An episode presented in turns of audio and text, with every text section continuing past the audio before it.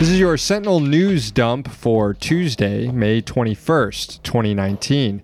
I'm Sam Sacks. I'm Sam Knight. We are broadcasting out of the Middle East Report studio in Washington, D.C. Check out the website districtsentinel.com. Here's what happened today. Democratic lawmakers have finally been briefed by the Trump administration on increased tensions with Iran caused by the Trump administration itself. House Armed Services Committee Chair Adam Smith spoke to reporters immediately after the briefing. Smith said he was worried about the U.S. military miscalculating and that Secretary of State Mike Pompeo spent about 10 minutes making the political case for increased tensions before Smith and others cut him off. Democrats on the House Judiciary Committee convened a short hearing featuring an empty chair. The seat was reserved for former White House counsel Don McGahn, who was given a subpoena to testify before the panel. McGahn is a central figure in the allegations that the president obstructed justice. But the White House announced yesterday that McGahn would not testify and that he has immunity from a congressional subpoena. The administration cited a DOJ Office of Legal Counsel memo released the same day purporting to back up the White House's claim.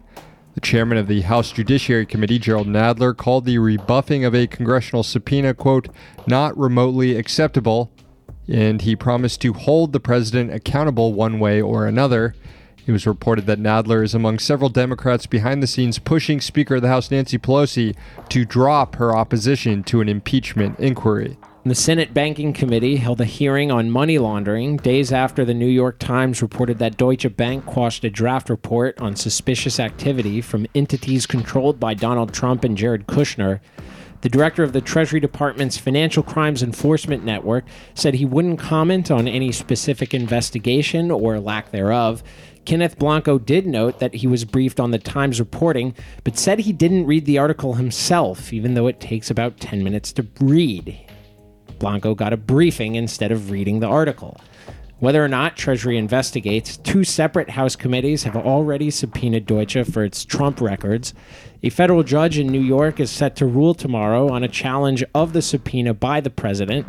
Yesterday, a federal judge in Washington denied a similar challenge from President Trump of a House subpoena for records from the accounting firm Mazars USA. Finally, some of the most consequential debates to save the planet will likely take place in the courts, which is unfortunate since the Trump administration is stacking the judiciary with a bunch of corporate reactionaries who don't believe in climate change.